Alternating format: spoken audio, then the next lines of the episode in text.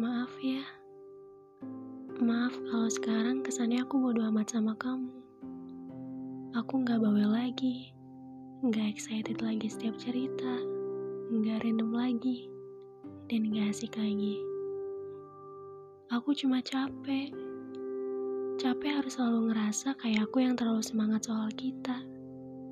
Kayak aku yang terlalu lebih banyak ngasih afeksi dari awal tapi aku nggak bilang kalau kamu nggak berjuang juga. Aku cuma ngerasa kita nggak seimbang. Dari awal kita kenal, aku duluan yang jatuh hati. Kamu inget gak seberapa keras aku yakin sama kamu soal kita?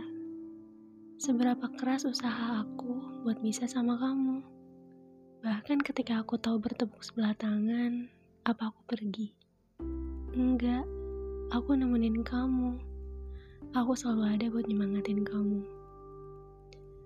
Aku selalu yakin kita bisa, bahkan ketika aku tahu kamu bilang kamu gak yakin bisa sama aku ke teman aku. Aku tetap bertahan di sini. Kalau aku gunain logika, seharusnya aku pergi aja gak sih dari awal?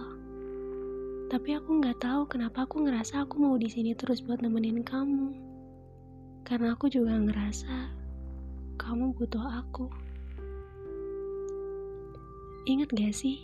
Kayaknya tuh dulu adem banget.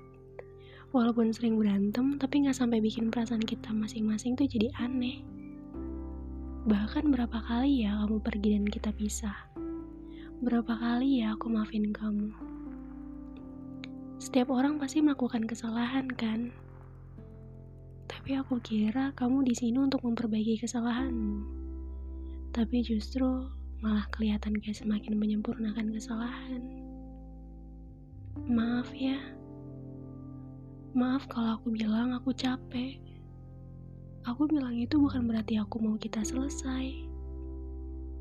Tapi, biar kamu sadar, setiap orang punya limitnya masing-masing. Sama kamu emang banyak banget nangisnya. Tapi kalau nggak sama kamu, bukan berarti aku nggak sedih dan nggak nangis. Untuk ke depannya, Entah siapa pun pasangan kamu nanti, semoga kejadian ini bisa makin memperdewasakan kamu dan aku. Semoga bisa keluar dari zona nyaman kamu. Semoga kamu bisa ngasih feedback yang sesuai ke pasangan kamu nanti. Semoga dia merasa cukup sama kamu.